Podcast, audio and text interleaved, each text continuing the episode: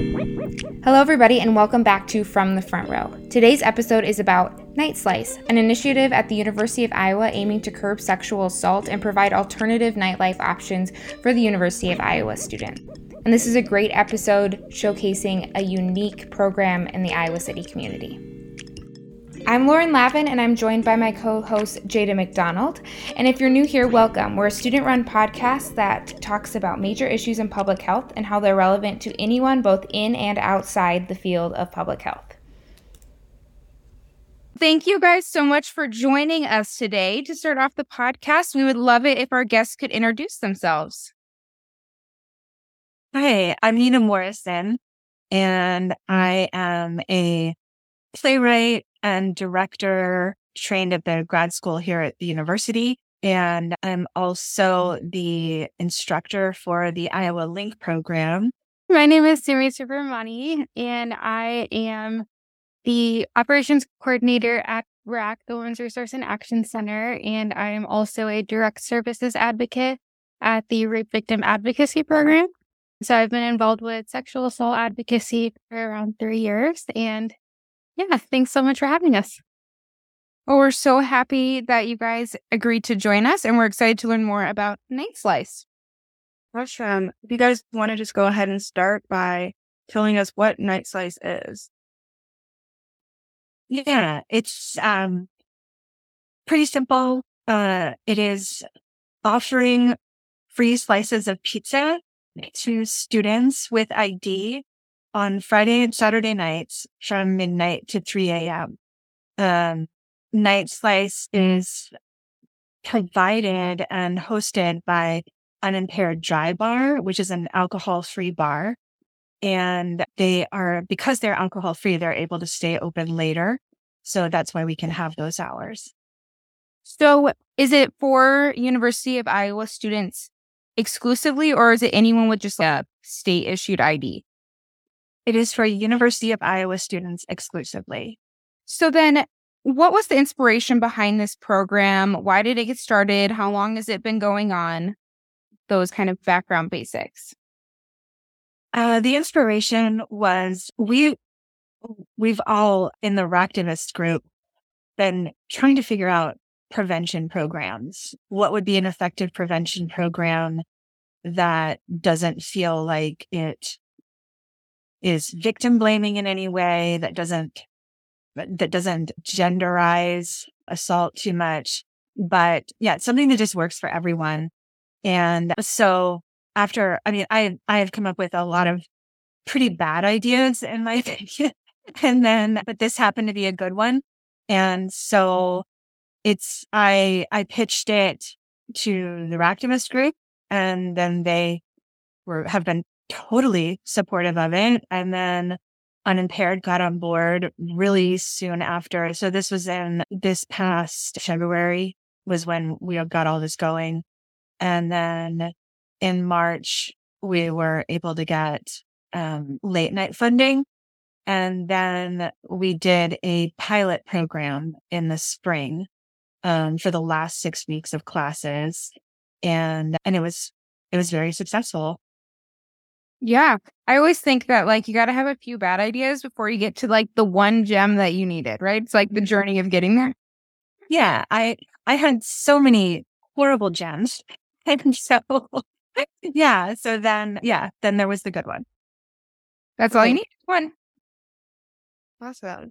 Obviously, wanted to do this because of statistics surrounding sexual assault and injuries and things of that matter. So, what are some statistics that you can give to us um, that motivated you to take action? Yeah. So, I'm just going to read off from some statistics lists that I have. Um, each year, among college students ages 18 to 24, 696,000 are assaulted by another student who has been drinking. 599,000 who are under the influence of alcohol are unintentionally injured. 22,219 are hospitalized for an alcohol overdose and 1,519 die from alcohol related unintentional and injuries. And then talking specifically about sexual assault, among undergraduate students, 26.4% of females and 6.8% of males experience rape or sexual assault through physical force, violence, or incapacitation. And incapacitation, according to the campus sexual assault study from 2007, let's see, the typical assailant characteristics include 70% of assailants were drinking prior to the incident. And then victim characteristics, 89% were drinking prior to the incident and 82% were drunk prior to the incident. So, oh, and then the final one would be that these most often happened on Fridays and Saturdays between the hours. 90% of incapacitated sexual assault happened between midnight and 6 a.m. on Fridays and Saturdays. So that's a lot of numbers. No, but it gives some good context. I mean, we're talking about a large group of individuals who are impacted by this. And I think that that last part you just shared between the hours of 12 and 6, 90%, that's a mm-hmm. very compelling number yeah. to try to reduce by some sort of programming like Night Slice. Mm-hmm. Yeah. I also want to highlight the red zone here. So, so according to statistics from the Rape, Abuse, and Incest National Network, also known as known as RAINN, over 50% of all college sexual assaults occur between the start of the fall semester and fall break, so around mid-November. And so this time period is referred to as the red zone. And during this time, students are particularly in a vulnerable position, especially freshmen, because they are often um, away from their home for the first time. It's the first time they're navigating a new environment and in, and for an extended period of time. And there's also new campus culture that they're getting familiar with in terms of football games and fraternity and sorority recruitment and also just like the socialized expectations of a college feels like it's supposed to be. And so it's navigating this unfamiliar terrain without mm-hmm. an understanding of the resources and reporting options that are available. So it leaves students particularly vulnerable. Wow, that's really interesting. So yeah, that first, I mean, that's not even that a huge chunk of time. That's like a couple of months. Yeah. That, yeah, that's really interesting. So with Night Slice, have you seen or do you have any success stories you'd like to share or the number of students who have been involved, that sort of a thing, what impact it's had? Yeah, we surveyed the students who took part in the pilot program and and there were lots of really positive comments that were offered at the end of that survey. But one particular comparison I'd like to make is that between the two questions, before you got to unimpaired, this is the first question. Before you got to unimpaired while you were out, did any of the following happen to you? Choose any, all that apply. So I was catcalled or verbally sexually abused. That ended up being around 13%. Someone groped or grinded on me without my consent. That was around 4%. Someone attempted to get me away from my friends. That was 4%. Someone refused to take no for an answer when I said I wasn't interested in being around them. That was 5%. Someone tried to or did coerce or force me to engage in sexual activity that I didn't want. That was also at 5%. All of those same questions were asked while you were unimpaired. Did any of the following happen to you? And it was zero across the board. And I thought that was pretty powerful. Yeah, it shows that there's a safe space being created for sure. Yeah. 98% said they would like to see nice night slice continue. Do you know mm. how many students participated? In the in the spring pilot, there were 287 students who participated, and then survey respondents, we had 67. Okay, that's pretty good. 200 plus. A lot of those students also participated multiple times. So there was a pretty large rate. I think it was about 68% of the students who responded said that they used Night Slice multiple times. Wow. That's also a testament to its beneficiality. Yeah, Yeah. for sure. And kind of thinking to this semester, like we piloted it, it's working, we can see the results. What are you guys seeing for results for this semester and the impact that it's making on, or the number of people that it's impacting this semester? we don't have as much hard data collected yet for this semester, but anecdotally from those who are working at unimpaired, they're they're often running out of slices earlier and earlier. And they're having a lot of students come by just to hang out, just to they have a lot of students who, you know, maybe they were out drinking, but then they come by, they play games with their friends one night the manager said that they were playing Twister and playing pool and and then he also said a, a couple of groups of young women came in and weren't even asking for pizza. They just said they wanted a safe place to wait for their rides. That's also good to hear. And I think part of it is like as word spreads that it's like a fun environment to be in, regardless of whether you're trying to escape a situation or not. It mm. just kind of ends up being like a way to round out your night that maybe de escalates situations that could have happened otherwise. Exactly. Exactly. Yeah. And that's what we were really hoping for was that it would just provide a place to go that where people didn't feel like they had to completely separate themselves from their friend and just go home, you know, but they could just, they could have a place where they could still be social, but it would be a safer environment. Yeah. And I've definitely like waited for an Uber in some less than ideal situations. So I even think that's a really good benefit to have, like a really easy place for someone to pick you up that you feel safe in until that happens. Exactly. Yeah. Also, a good point for people to note. So, how mm-hmm. would you like to expand Night Slice in the future? Or is there expansion or what's the future of the program? We would, I mean, mostly, I don't know if this would be considered expansion, but just longevity. You know, we would really like to secure ongoing funding and then hopefully also some additional resources and personnel for unimpaired who has taken on a, a, a huge task to do this with us. So, saying that you want to secure funding, have you had challenges so far trying to establish funding just in general, trying to establish this program as a program that stays in the community as we're seeing that it has a really big impact?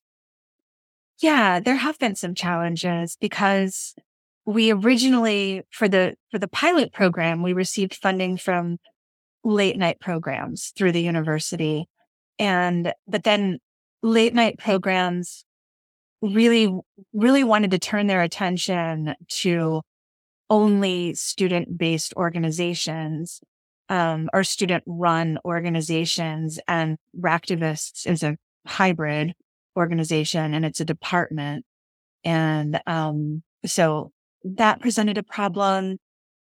And then also most, most events, whether you're applying through the campus activities board or through late night funding, most events are a one time thing or a once a year kind of thing.